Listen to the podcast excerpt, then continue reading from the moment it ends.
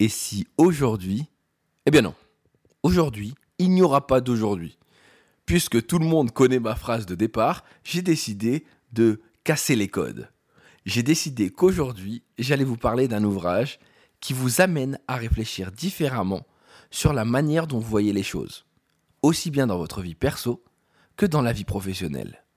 Aujourd'hui, on va parler du livre de Julia de Funès, Socrate au pays des process. C'est parti.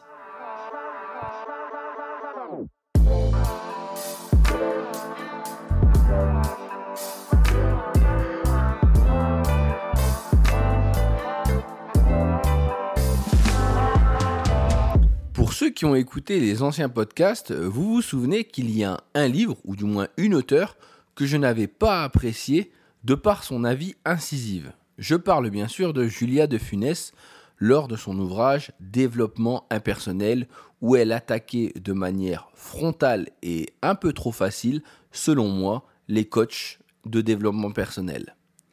Mais on ne doit jamais s'arrêter sur une première impression. Et de ce fait, j'ai voulu savoir ce qu'elle avait écrit d'autre. Et j'ai eu la belle surprise de tomber sur son ouvrage Socrate au pays des process. Et j'ai enfin compris à quoi la philosophie pouvait servir. Alors, non pas que j'ai un avis qui est limité sur, sur celle-ci, mais à l'intérieur de cet ouvrage, Julia de Funès s'amuse à utiliser la philosophie pour nous faire poser des questions sur des thématiques de tous les jours, notamment dans notre vie professionnelle.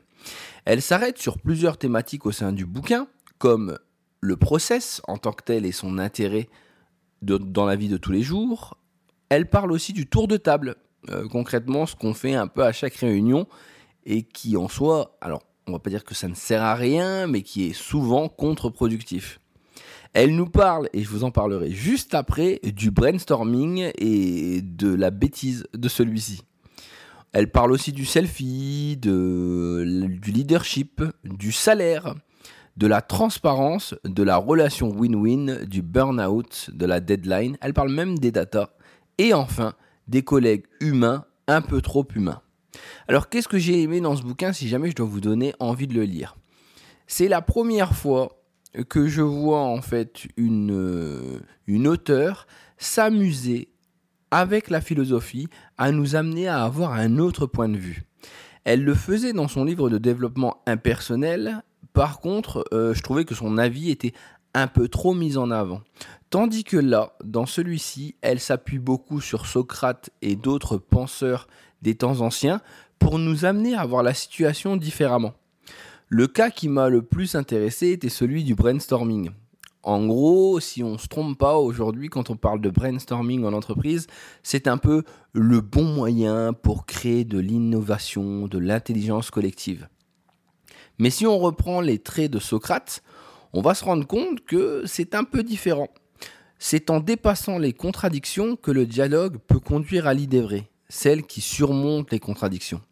Il faut savoir parler selon lui au nom de sa raison et non de son moi.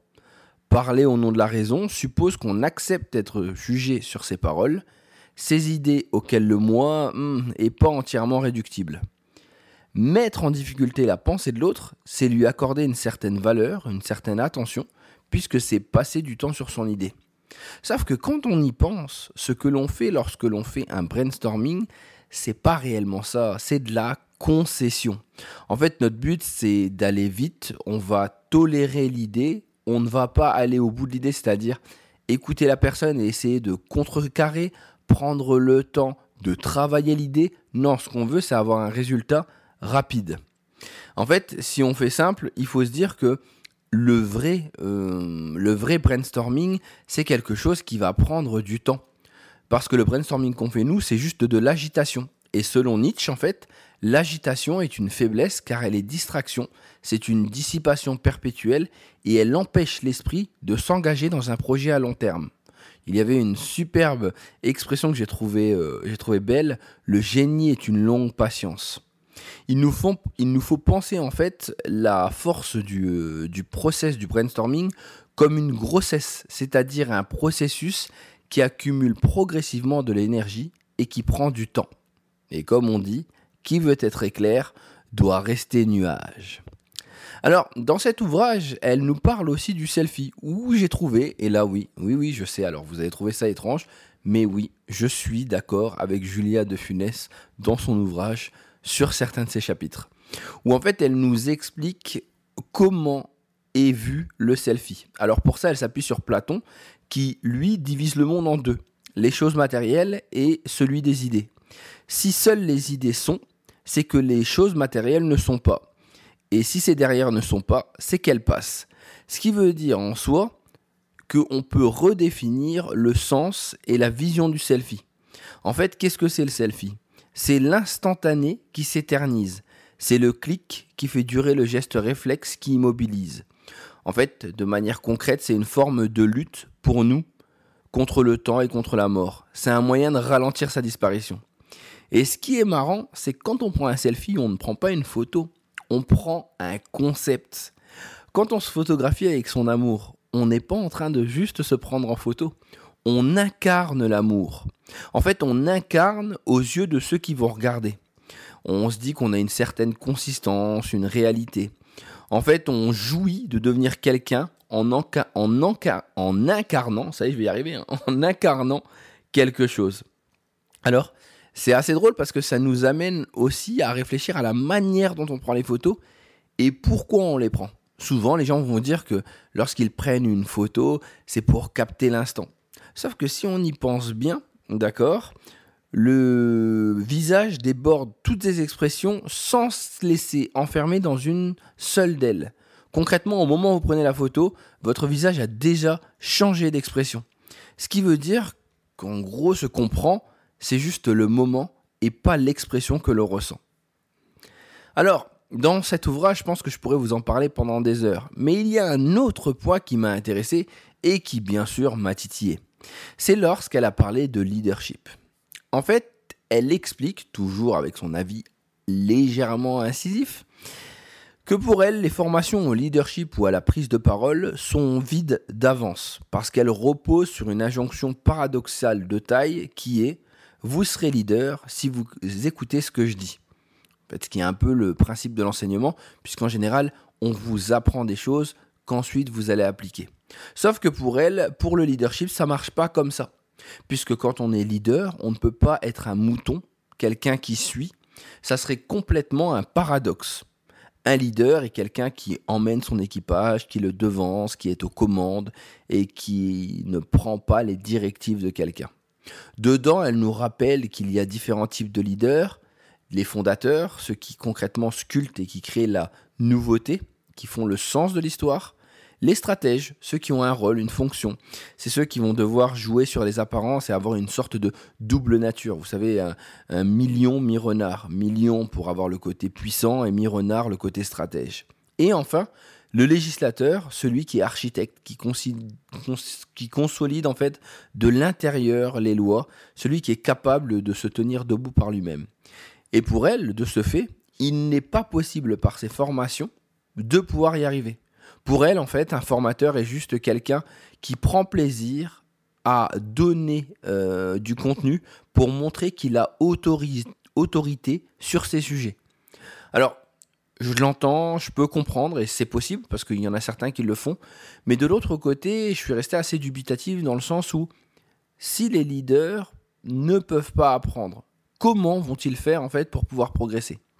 Deuxièmement, en soi, pour moi, un leader a une force, c'est qu'il est capable en fait dans ce qu'on va lui dire de prendre ce qu'il a envie pour l'adapter, le transformer et l'utiliser à bon escient pour lui. Alors, il y a peut-être un point où je reviens euh, sur son avis, c'est comment elle considère le leadership. Elle explique que le leadership pour elle vient de la puissance et non du pouvoir. Et c'est intéressant de voir cette petite différence. En gros, quelqu'un qui est fort séduit sans vouloir séduire. Quelqu'un qui rayonne, c'est quelqu'un qui va rayonner sans volonté de rayonner. Et quelqu'un qui convainc, c'est qu'il ne cherche pas obligatoirement à convaincre. En fait, c'est celui qui a la volonté. Et cette volonté ne veut rien d'extérieur, en fait, elle se suffit à elle-même.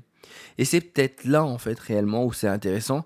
C'est-à-dire qu'en gros, à vouloir faire comme les autres, il y a de fortes chances à ne pas être celui qu'on doit être.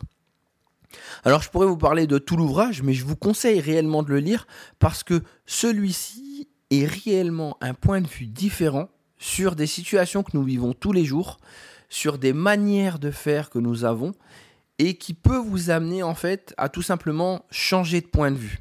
Je pense d'ailleurs que son premier chapitre euh, qu'elle explique dans le bouquin, qui est sur le process qu'elle appelle elle le Yupala des adultes, c'est-à-dire le petit euh, trotteur pour les bébés adultes, où elle explique qu'en gros, à force de voir toujours les choses euh, de la même manière, on crée des process en entreprise. Ces process sont faits pour organiser, sécuriser, faire gagner du temps. Malheureusement, ces process vont sûrement, vont souvent à l'inverse en fait de ce que l'on voudrait. C'est-à-dire qu'ils euh, nous transforment en personnes qui font pour faire, mais qui ne réfléchissent plus à ce qu'ils font. Attention, c'était ma phrase du jour dans le, dans podcast. En fait, les process sont des fabriques à produits, à produire des individus dociles, qui obéissent gentiment à la procédure, sous prétexte de gagner en gestion de temps et d'organisation de l'espace.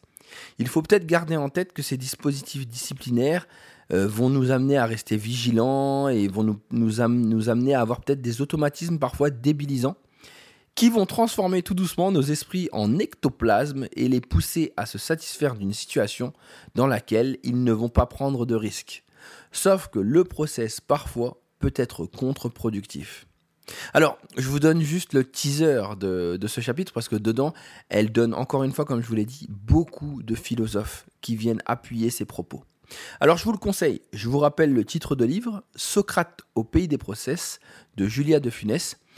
Quant à moi, on arrête sur ce point le podcast qui arrive mercredi et qui devait arriver mardi, donc je m'en excuse, mais ne vous inquiétez pas, comme j'en ai un de retard, vous en aurez un mercredi, jeudi et vendredi. C'est mon petit cadeau. Euh, si vous avez lu le livre, eh bien, je vous invite à me faire des commentaires pour me dire un peu ce que vous en avez pensé. Si vous ne l'avez pas lu et que vous en avez envie, eh ben, allez l'acheter. Et si vous en avez eu envie et que vous avez un autre avis que moi, eh bien, je vous invite à m'envoyer vos commentaires sur Instagram, sur LinkedIn ou sur Twitter. J'espère que ce podcast vous a plu. Je vous souhaite à tous une très bonne semaine. Prenez soin de vous. Prenez soin de vous parce que vous, ça n'existe pas. À très bientôt.